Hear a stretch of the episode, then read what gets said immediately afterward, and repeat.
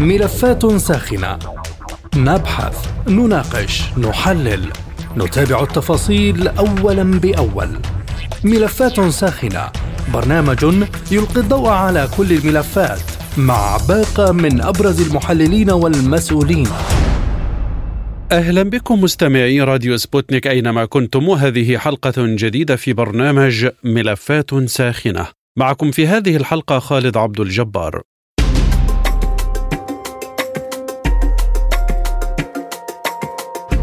قال المتحدث باسم وزارة الخارجية الأمريكية ماثيو ميلر إن الولايات المتحدة تسعى بنشاط لإقامة دولة فلسطينية مستقلة مع ضمانات أمنية لإسرائيل وتستكشف الخيارات مع الشركاء في المنطقة. ورفض ميلر الإدلاء بتفاصيل حول الجهود الداخلية للوزارة بشأن هذه المسألة لكنه قال في مؤتمر صحفي إن تلك المساعي من أهداف إدارة الرئيس جو بايدن.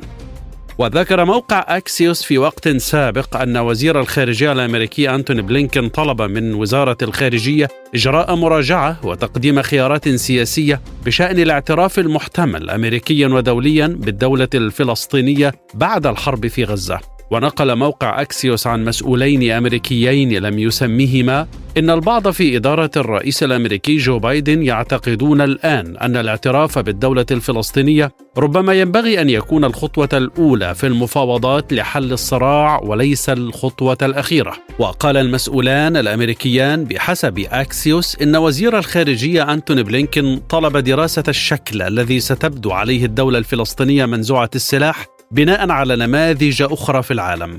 من جهته قال جون كيربي المتحدث باسم البيت الأبيض إن مستشار الأمن القومي بالبيت الأبيض جاك سوليفان التقى الأربعاء بالمسؤول الإسرائيلي الكبير رون ديرمر في واشنطن لبحث تدفق المساعدات الإنسانية إلى قطاع غزة والجهود المبذولة لإطلاق سراح الأسرى. وتعمل الولايات المتحدة مع إسرائيل ومصر وقطر للتوصل إلى اتفاق بشأن إطلاق سراح الأسرى الذين ما زالوا محتجزين لدى حماس منذ الهجوم المباغت الذي شنته الحركة انطلاقا من غزة إلى جنوب إسرائيل في السابع من أكتوبر. وتضغط واشنطن أيضا على حكومة رئيس الوزراء الإسرائيلي نتنياهو لوضع خطة تنتهي بموجبها العملية العسكرية الإسرائيلية في غزة.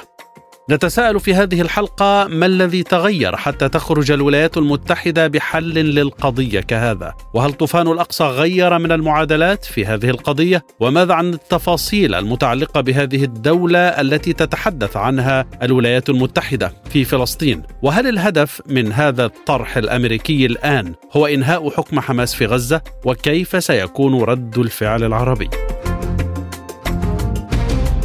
أرحب بضيوف هذه الحلقة من برنامج ملفات ساخنة. من رام الله الدكتور مصطفى البرغوثي الأمين العام للمبادرة الوطنية الفلسطينية. ومن القاهرة المفكر الفلسطيني المتخصص في شأن الصراع العربي الإسرائيلي الدكتور أيمن الرقب. ومن بيروت الدكتور طارق عبود أستاذ العلاقات الدولية. مرحبا بكم جميعا وأبدأ معك دكتور مصطفى وأسألك يعني ما الذي تغير حتى يخرج الأمريكيون بهذه التصريحات عن دولة فلسطينية الآن؟ آه نحن لا نثق بأي كلام عن دولة فلسطينية ما لم يكن متبوعا أو مترافقا مع انهاء مع مطلب إنهاء الاحتلال بالكامل للأراضي المحتلة ومع ضرورة وقف كامل لكل الأنشطة الاستيطانية وإزالة المستوطنات بالكامل. وأن تحدد القدس كعاصمة للدولة الفلسطينية. والحديث أيضا يجب أن يحدد أن الدولة لها سيادتها. وسيطرتها على حدودها وعلى آه، أرضها وعلى مياهها ومصادرها الطبيعية، بدون ذلك كل هذا الحديث عن مجرد كلام عام عن الدولة الفلسطينية يمكن أن يصبح ملهاة مماثلة لاتفاق أوسلو. يعني ملهاة تستخدم لتمرير التطبيع مع الدول العربية على حساب القضية الفلسطينية. وتمنح إسرائيل مزيدا من الوقت لاستكمال عملية الضم والتهويد للضفة الغربية، لذلك آه، أي كلام عن دولة دون الحديث عن إنهاء الاحتلال وإزالة الاستيطان هو يبقى مجرد كلام عام آه، يقصد منه برأيي تكرار تجربة أوسلو والمؤمن لا يلدغ من جحر مرتين، في اتفاق أوسلو كان هناك وعد ويعني آه، تبع حرب الخليج الأولى وقيل للفلسطينيين أنتم أيضا. أنتم أيضا ستتخلصوا من الاحتلال ولكن النتيجة بعد 30 عاما من اتفاق أسلو ما نراه اليوم مزيد من التوسع الاستيطاني وحتى توسيع الاحتلال بالكامل الآن إسرائيل تعيد احتلال الضفة الغربية كاملة وتعمل على إعادة احتلال قطاع غزة لكن ألا ترى دكتور مصطفى أن طوفان الأقصى فرض متغيرات جديدة تجعل ربما من مصلحتهم إيجاد حل للقضية؟ لا لا أنا لا أثق بهذه الإدارة الأمريكية لأنه منذ جاءت للحكم لم يكن لها سوى هدف واحد الاستمرار في خطة ترامب بالتطبيع مع العرب على حساب القضية الفلسطينية. وحتى عندما حدد سوليفان اتجاهات اتجاه الإدارات اتجاهات الإدارة الأمريكية وهو مستشار الأمن القومي الأمريكي قال اولا التطبيع, التطبيع مع العرب وثانيا الأمن لإسرائيل وثالثا حديث عام عن دولة فلسطينية ولكن هل هذا الحكي يمكن أن يقرن آه، فعلا بتطبيق عملي؟ لا يمكن أن نصدق هذا الكلام لأنه تكرر مرارا وتكرارا ولم يسفر عن شيء. آه، لم نسمع كلمة إنهاء الاحتلال ولم نسمع كلمة إزالة الاستيطان وبالتالي نخشى أن المسألة كلها مجرد ملهاه جديدة لتبرير التطبيع مع المحيط العربي الذي يصر على الحصول على شيء ما. يعني ربما التفاصيل متروكة للجلوس على مائدة التفاوض. التفاصيل في أوسلو لست سنوات من المفاوضات، ماذا نتج؟ تدمير أوسلو، ماذا نتج؟ زيادة الاستيطان، ماذا نتج؟ انتخاب نتنياهو ليدمر كل اتفاق أوسلو، هذا كلام فارغ، قبل أن تحدد النتيجة لا يمكن البدء بالمفاوضات، النتيجة يجب أن تكون إنهاء الاحتلال بالكامل وإزالة الاستيطان وإقامة دولة فلسطينية مستقلة ذات سيادة وبعدها يمكن التفاوض حول التطبيق وليس حول حول الهدف. آه، الولايات المتحدة تريد أن تجعل المفاوضات على الهدف وليس على طيب لماذا تلجأ أمريكا لتسويق هذا الطرح والحرب ما زالت تدور رحاها الآن؟ لأنها بحاجة له تمرير التطبيع مع المملكة العربية السعودية. التطبيع يا دكتور مصطفى بالفعل كان موجودا حتى قبل طوفان الأقصى. لا المملكة العربية السعودية وأطراف عربية أخرى رفضت أن تتقدم نحو التطبيع ما لم يكن هناك ضمانات بإقامة دولة مستقلة ولذلك الآن الذي يجري ليس إعطاء ضمانات بإقامة دولة ولكن إعطاء ضمانات بمجرد حديث عن الدولة طيب طوفان الأقصى ألم يغير شيئا يجعلنا نقترب من الحل النهائي؟ غير أثبت انه اتفاق أوسلو فاشل وغير أثبت أن الشعب الفلسطيني لن يرضخ للاحتلال وغير بمعنى أنه أثبت أنه ليس باستطاعة إسرائيل أن تقضي على المقاومة وغير بأنه أكد انه ما تقوم به إسرائيل من استيطان وتهويد لن يلغي ويشطب القضية الفلسطينية برمته. ولذلك طبعا هو ساهم في تغيير ميزان القوى بصورة غير مسبوقة. لكن آه، كيف نترجم هذا التغيير في ميزان القوى؟ هذا هو السؤال. الترجمة يجب أن تكون بتحقيق الحرية للشعب الفلسطيني وانهاء الاحتلال بالكامل ألم يلفت نظرك كلام ديفيد كاميرون خلافا لموقف حكومته البريطانية عن الاعتراف بالدولة الفلسطينية؟ طب ما يعترفوا مين منعهم يعترفوا؟ يصير الاعتراف مكا... الاعتراف مقابل التطبيع هذا غير مقبول. لا يجوز أن يكون هناك تطبيع قبل إنهاء الاحتلال وإقامة دولة مستقلة. بريطانيا تريد أن تعطينا اعترافا لفظيا مقابل تطبيع مع المحيط العربي يصفي القضية الفلسطينية. هذا غير مقبول. هذا هو الواقع وبريطانيا تعمل حسب ما تقرر الولايات المتحدة. ليس لبريطانيا سياسة مستقلة عن الإدارة الأمريكية فيما يتعلق بالشرق الأوسط. في ضوء هذا دكتور البرغوثي ما التصور الأمريكي إذا لليوم التالي؟ يريد إعادة هيكلة السلطة لتصبح أمنية أكثر. يعني لا يكفيهم أن أجهزة الأمن تستهلك 40% من ميزانية السلطة ولا تستطيع أن تحمي فلسطينيا واحدا من المستوطنين أو الجنود الإسرائيليين. يريد أن تكون وكيلا أمنيا بالكامل. هذا ما تريده الولايات المتحدة. يتحدث عن الديمقراطية في كل بلدان العالم إلا في فلسطين. آه، لا يريد أن ينتخب الشعب الفلسطيني قيادته بشكل حر وديمقراطي. ولذلك آه، هم يريدوا أن يفرضوا سيناريوهاتهم الخاصة. ونحن نقول ليس لا, لا يحق لا لإسرائيل ولا الولايات المتحدة ولا أي طرف آخر أن يفرض على الشعب الفلسطيني من يقوده ومن يمثله. البعض يتحدث عن أن هذا الطرح هو خصوصا لإنهاء حكم حماس في غزة. آه طبعا مفهوم. مش بس حكم حماس في غزة أي حكم وطني في الضفة الغربية أيضا. هم لا يريدوا أن يكون للفلسطينيين قيادة تمثل الشعب الفلسطيني وتمثل همومه وتطلعاته. ولذلك الرد عليهم يجب أن يكون الإسراع في تشكيل قيادة وطنية فلسطينية موحدة تضم جميع القوى الفلسطينية. وتشكيل حكومة وحدة وطنية مقبولة من الجميع مؤقتة. تؤكد وحدة غزة والضفة الغربية وتمنع فصلهما عن بعضهما البعض. وتؤكد أنها ستعمل لإجراء الانتخابات الحرة الديمقراطية إعطاء الشعب حقه بالاختيار. هذا هو الرد على المشروع الأمريكي. والبديل من وجهة النظر الأمريكية ما هو؟ احتلال إسرائيلي إسرائيلية كاملة وتطبيع عربي. بلا أي مقابل؟ آه مقابل كلام عن دولة لا شيء آخر. كلام مجرد كلام. والمؤمن لا يلدغ من جحر مرتين. لدغنا من هذا الجحر من قبل ولا يجوز أن نلدغ مرة أخرى. شكرا لدكتور مصطفى البرغوثي الأمين العام للمبادرة الوطنية الفلسطينية من رام الله. ومن القاهرة أرحب مجددا بدكتور أيمن الرقب المفكر الفلسطيني المختص في الشأن العربي الإسرائيلي. دكتور أيمن السؤال لك أيضا هل تلمح تغيرا ما في الموقف الأمريكي اذا باتصالا بهذه التصريحات عن دولة فلسطينية؟ يعني بعد أربع شهور من الحرب وإخفاق آه، طبعا آه، الأمريكان في تحقيق أهدافهم بالقضاء على حركة حماس كما خطط الإسرائيليين بشكل أساسي.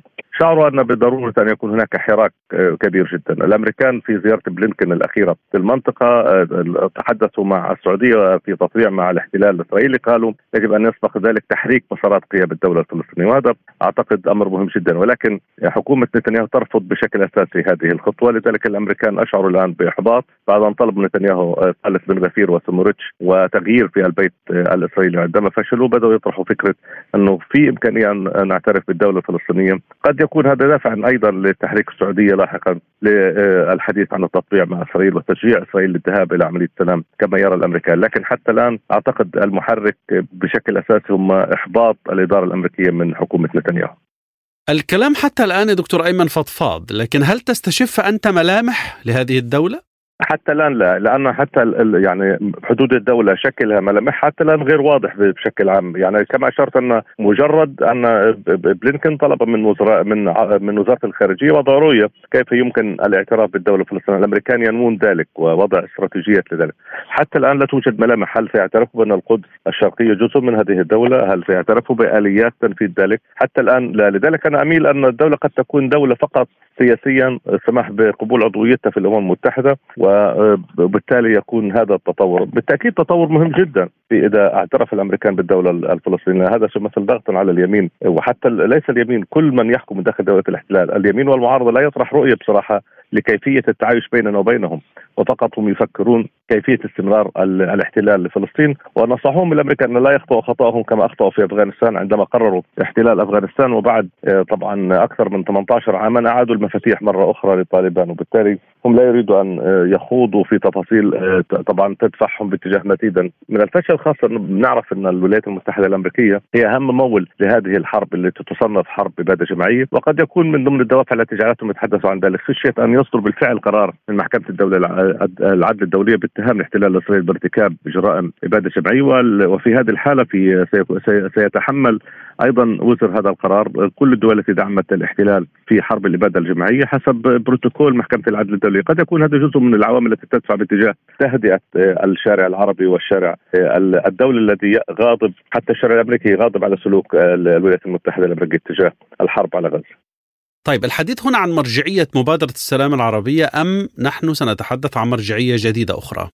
أنا أعتقد المبادره العربيه السلام أخي خالد هي آه، الحدود الخطوط الحمراء للعرب. ولكن آه، قبل العرب في عام 2017 بتعديل هذه المبادرة التي عرضت 2002 في موضوع آه، شكل الحدود. يعني السماح بتبادل الأراضي بما يخدم مصالح إسرائيل الأمنية. شكل الدولة قد يتم الحديث عن دولة منزوعه السلاح وبالتالي يكون هذا الأمر مهم. لكن أنا أعتقد الجغرافيا الدولة هي المهم بصراحة لأن حتى الآن العرب تحدثوا عن أن القدس الشرقيه جزء من هذه الدولة. هل سيقبل حتى طبعا الأمريكان أو الإسرائيليين الأمريكان أعترفوا بأن القدس عاصمة الاحتلال الإسرائيلي. هل سيقبل الإسرائيليين أو الأمريكان بأن يعاد تقسيم مدينة القدس كما كانت قبل عام 67 هذا أمر بالتأكيد صعب جدا. لكن الحديث عن مرجعيات جديدة أنا كنت أتوقع أن تطرح بصراحة رؤية جديدة في حدود دولة لأن الدولة الفلسطينية التي عرضت حتى في آه، على حدود الرب الحزران عام 67 غير متصلة غير متصله ان غزة تبعد عن الضفة الغربية في أقرب منطقة 22 22 كيلومتر. وهذا الأمر كيف آلية التوصيل ستكون صعبة؟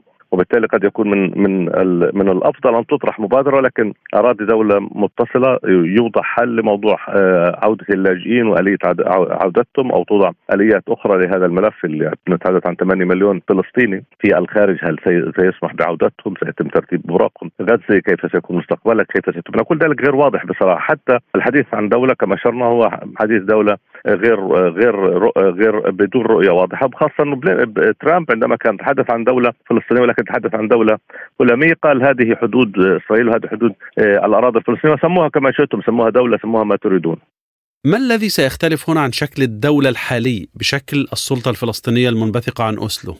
يعني إذا تم الاتفاق في ذلك فهذا يعني أن هناك ستتم طبعا بناء مؤسسات الدولة بشكل كامل ولن يكون هناك طبعا حدود الدولة محدودة ولن يكون هناك كونتاكت كما نرى الآن أو اتصال بيننا وبين الإسرائيليين في موضوع التنسيق الأمني سيكون لكل كيان له استقلاليته لكن التعاون على في حدود الجغرافيا المنفصل لكل كيان. ونعرف أن الدولة طبعا لها امتيازات بشكل أو حتى لو دولة سياسية لها امتيازات لأن سنطالب لاحقا. إذا بقى الاحتلال في أرضنا نطالب بالتحكيم من حقنا أن ينسحب الاحتلال من من أرضنا التي يحتلها منذ عام 67 ولا نتحدث الآن عن أراضي 48 نحن ركزنا على دولة محدودة وبالتالي إذا تم الاعتراف بهذه الدولة فسيكون له تبعات سياسية وأنا أعتقد السلطة يعني تحاول بين الفين والأخرى أن تحول جواز السفر باسم دولة فلسطين فيرفضون، تحاول أن تغير بعض الاتصالات على أنها دولة أيضا الاحتلال يرفض، بالتأكيد هذا له تبعات سياسية والإحتلال يرفض ذلك.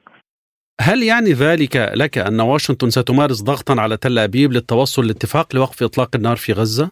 بالتأكيد موقع أكس يستحق نشر آه، طبعا التصريح أو أو معلومات عن ان الولايات المتحدة الأمريكية. قد تعترف بذلك. والحديث عن ما بعد الحرب حتى حرب غزة حتى الآن غير واضح ملامح آه، انتهاء خاصه لو تابعنا خالد في الأيام الأولى للحرب الاحتلال. كان يتحدث أو أو الأمريكان كانوا يتحدثوا عن أربع سيناريوهات اللي في اليوم التالي الحرب آه، المقاومة ليست جزء من هذا الحل ولكن بعد أربع شهور أصبحت حماس جزء مهم من الحل. وبالتالي وعودة السلطة لغزة كان يرفض بشكل كامل نتنياهو في حين الأمريكان يروا أن السلطة تحتاج إلى بعض الحوكمة أو الإصلاح كما يسموه وبالتالي يسمح لها لاحقا بالسيطرة على غزة. هذا ما يفكر به بشكل واضح حتى الآن.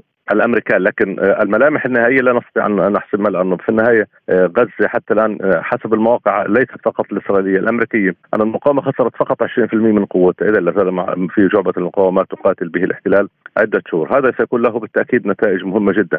فيما حدث في اجتماعات باريس كان الحديث على طبعا أن أن لا يكون هناك رؤية في اليوم التالي للحرب حتى لا يفسد هذا اللقاء. وبالتالي ترك أيضا موضوع كيف سيدار غزة كيف سيكون غزة أمر غير وارد. لكن بالتأكيد نحن نرى إن كان هناك مرحلة انتقالية ستكون هناك حكومة تكنوقراط تعيد ترتيب البيت الفلسطيني والاشراف على الانتخابات وفي حال الاعتراف بدولة فلسطينية في حدودها سيكون من من من من مهامها إعادة تحويل مؤسسات السلطة إلى مؤسسات دولة وهذا بالتأكيد له سيكون تبعات في المستقبل. كيف؟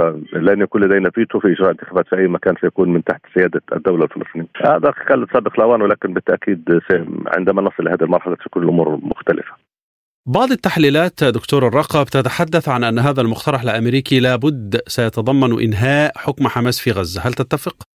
لا لا اطلاقا هذا الأمر غير مرتبط وخاصة ان الأمريكان سبقهم الاتحاد الأوروبي. تحدث نحن سنفرض حل الدولتين. أنا أعتقد الاتحاد الأوروبي لا يستطيع أن يفرض حل الدولتين. بمنطقيه خالد القوة التي تستطيع للأسف الشديد تغيير مسار الرؤية والحل هي الولايات المتحدة الأمريكية. لا بريطانيا ولا الاتحاد الأوروبي ولا حتى روسيا اللي صديقة لنا ولكن بالتأكيد الدول الأكثر تاثيرا للأسف الشديد في ملف الإسرائيلي على الإسرائيليين هي الولايات المتحدة الأمريكية.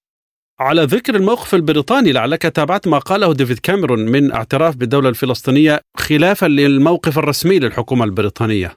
يعني لسبب مأساتنا هو البريطانيين وأن قرروا أن يصححوا خطأ تاريخي حتى لو بشكل رمزي بعد أكثر من 100 عام من هذه المأساة أمر جيد. ولكن في اليوم التالي رد سوناك رئيس حكومة آه، الحكومة البريطانية قال نحن هذا تصريح طبعا ديفيد كاميرون يأتي في سياق رؤية مستقبلية ولكن ليس الآن وبالتالي هرب من من هذا الالتزام. نحن طالبنا منذ فترة طويلة البريطانيين الذين سببوا مأساتنا أن يعترفوا بالدولة الفلسطينية أقل تقدير كاعتراف معنوي للشعب الفلسطيني. أخيرا دكتور أيمن ما العوامل التي تتوقف عليها نجاح هذا النهج الأمريكي؟ بصراحة يعني أنا عندما أنظر إلى البيت الإسرائيلي البيت الإسرائيلي الذي يحتاج إلى ترتيب وتغيير وليس البيت الفلسطيني رأينا الأمريكان طلبوا من نتنياهو أن يتخلى عن بن غفير وسمرتش فلم يستطيعوا فرض ذلك. وبالتالي الأمريكان يمتلكون أدوات في إدارة الصراع بشكل أساسي. قرروا الأمريكان وقف الدعم المالي لدولة الاحتلال. كان طبعا آه، من يكونون في البيت الأبيض هم أصحاب القرار. أنا أرى أن الدولة العميقة هي صاحبة القرار وليس من يكون في البيت الأبيض حتى لو اعترف بالدولة الفلسطينية. الأمر الثاني بجانب الدعم العسكري العسكري الدعم الإعلامي. يعني كل مقومات الدعم لدولة الاحتلال هي دعم أمريكا ورأينا الاحتلال بعد 7 أكتوبر كيف آه، يتباكى ويطلب الدعم الأمريكي الفوري والأوروبي. رأيناهم كيف يتداعوا لرفع معنويات هذا المشروع الذي بنوه منذ أكثر من 100 عام كدولة وظيفية في المنطقة. هل الأمريكان جادون في انهاء هذا الصراع بشكل أساسي خاصة انه العرب يقبلوا بإنهاء هذا الصراع وكذلك الفلسطينيين على أساس قيام الدولة الفلسطينية. أم فقط هذه مناوره خاصة أنا أتوقع أن الأمريكان الآن يروا أنهم قد طبعا يخفقوا الديمقراطيين في الانتخابات القادمة ويريدوا أن يفعلوا كما فعلوا في ديسمبر عام 2016 عندما قبلها بعدة شهور كان هناك تقارب مع السلطة. اعترفوا مرروا قرار إدانة الاستيطان قرار 23 34 في ديسمبر عام 2016 وجاء ترامب أفشل كل ذلك لكن بعد أن فشلوا في انتخابات نوفمبر هل سننتظر حتى نوفمبر إذا فشل الديمقراطيين. سيعلنوا أو سيوافقوا خلال مجلس الامن الاعتراف بالدولة الفلسطينية. أو قد تعلن الإدارة الغابرة الاعتراف بالدولة الفلسطينية. هذا ما أميل إليه بشكل كبير جدا. بالتالي الأمريكان الآن لا توجد لديهم حتى لو وافقوا على قيام الدولة الفلسطينية. حتى لا توجد لديهم أدوات حقيقية بالضغط على الاحتلال. حتى لو أوقفوا الدعم العسكري. لاننا أنا أرى أن الدولة العميقة هي صاحبة القرار وليس من يحكم الآن في البيت الأبيض. شكرا للدكتور أيمن الرقبة المفكر الفلسطيني المختص في الشأن الصراع العربي الإسرائيلي من القاهرة. ومن بيروت أرحب مجددا بالدكتور طارق عبود أستاذ العلاقات الدولية. دكتور طارق مرحبا بك، هل ترى تغيرا في الموقف الأمريكي بعد أربعة شهور من الحرب؟ يعني الأمريكيون تاريخيا كانوا آه، يعدون أنفسهم أنهم آه، هم يعني من يديرون المشهد السياسي في العالم ولا سيما بعد آه، سقوط الاتحاد السوفيتي وعقد مؤتمر مدريد وكانوا يتكلمون عن ذلك آه، قبل ذلك بسنوات أيضا. يعني منذ العام 1973 ونحن نسمع بموضوع حل الدولتين ومسألة الدولتين. ولكن الأمريكيين لم يبذلوا الجهود الكافية والواقعية لإقامة حل الدولتين. عندما وقع الرئيس الراحل ياسر عرفات على اتفاق أوسلو وعندما آه، قدم كل التنازلات لإقامة دولة أو شبه دولة على الاراضي الفلسطينية المحتلة وتحمل آه، كل الانتقادات التي صدرت من فلسطينيين وعرب وغيرهم. لم تنفذ إسرائيل هذه البنود. كان هناك حوالي 63 ألف مستوطن في المستوطنات في الضفة الغربية في العام 1993 اليوم نتكلم عن أكثر من من 100 ألف مستوطن و150 مستوطنة جديدة في الضفة الغربية بعد اتفاق أوسلو. إذا الأمريكيون لم يبذلوا الجهود الكافية لم يضغطوا على الإسرائيليين لتطبيق اتفاقية أوسلو التي كانوا هم رعاتها. وقعت في البيت الأبيض على أيام الرئيس بيل كلينتون وكان حاضرا الرئيس الراحل ياسر عرفات و إسحاق آه، رابين. فالكلام يعني الكلام اللغوي أو الكلام غير المسؤول الذي يقوله الأمريكيون عن إقامة حل الدولتين هو كلام سياسي. وهم مطالبون بأن يروجوا لهذه السردية لكي يقولوا أنهم ما زالوا يعني آه، ممسكين بهذا الملف وأنهم يضغطون على الإسرائيليين لإقامة حل الدولتين. ولكن بالتطبيق ليس هناك أي تطبيق عملي لإقامة حل الدولتين وهذا ما قاله الرئيس باراك أوباما بعد أسبوعين من بداية الحرب بعد طوفان الأقصى وقال إننا لم نبذل جهدا كافيا لإحلال ما سمي حل الدولتين. لكن ألا ترى دكتور طارق أن الموقف الآن تغير بعد طوفان الأقصى على نحو يجعل الامريكيين والغربيين يبحثون ربما عن حل لمصلحتهم هم؟ كلا الأمريكيون لا يتكلمون عن عن دولة اليوم. الأمريكيون أصلا لم يتكلموا على وقف إطلاق النار منذ بداية طوفان الأقصى. وما زال الرئيس بايدن ووزير الخارجية أنتوني بلينكن وحتى مستشار الأمن القومي وحتى جون كيربي، جون كيربي يعني الناطق باسم مجلس الأمن القومي يقول ويكابر إنه آه، لا يوجد قتلى مدنيون في آه، في غزة. يعني بكل هذه الوقاحة يقارب القضية. فليس هناك متغيرات. المتغير الوحيد أن الأمريكيين يريدون حلولا أمنية وليست سياسية. يعني يتكلمون عن حل أمني في غزة ويتكلمون عن أمن إسرائيل ويتكلمون عن إعادة آه، آه، عجلة آه، التسوية أو التطبيع بين السعودية وبين الكيان الإسرائيلي. ويقولون عن آه، يعني نهاية حكم حماس في آه، آه، قطاع غزة. ولكن لا يتكلمون بشكل يعني جدي ولا يفعلون أي شيء لإقامة حل الدولتين. لم يتغير أي شيء سوى أن الإدارة الديمقراطية اليوم تتقدم لاعطاء المزيد من الوقت للإسرائيليين لكي يحسموا يعني هذه الحرب و يعني يضغطوا بشكل كبير على الفلسطينيين لتحقيق الشروط الأمريكية والإسرائيلية.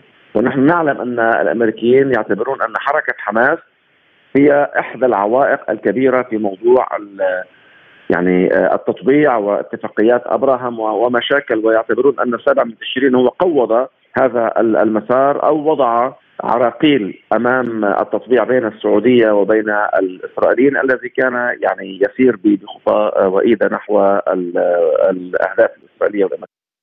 أفهم من هذا أنها مناورة ربما لامتصاص الغضب، لكن ما الهدف منها الآن؟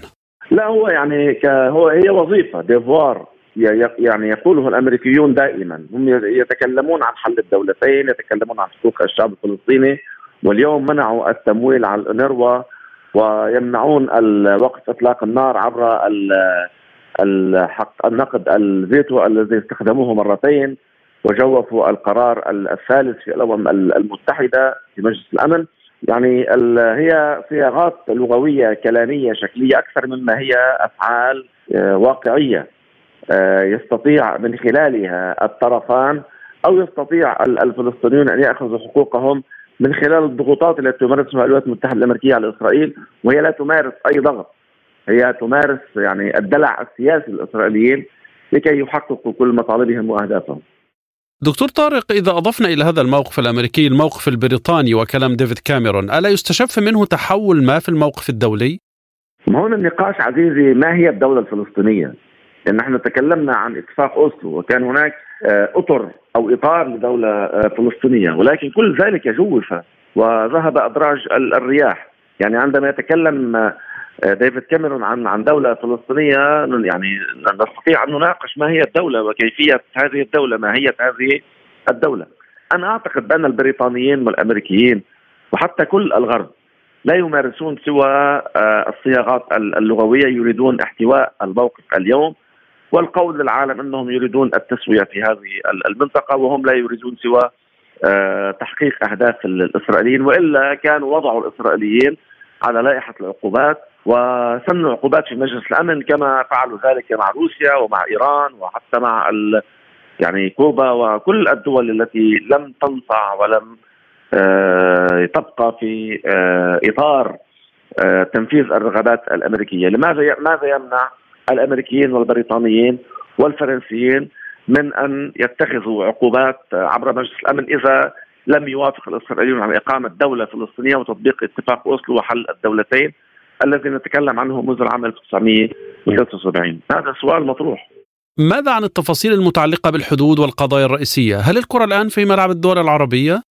هناك مبادرة عربية يعني حتى لو عليها كثير من الملاحظات قدمتها الجامعة العربية في العام 2002 في بيروت ووافق عليها العرب. لماذا لا يتخذونها كعنوان للتسوية يعني شارون قال إن هذه المبادرة لا تساوي الحبر الذي كتبت فيه. هذا هو منطق الإسرائيليين.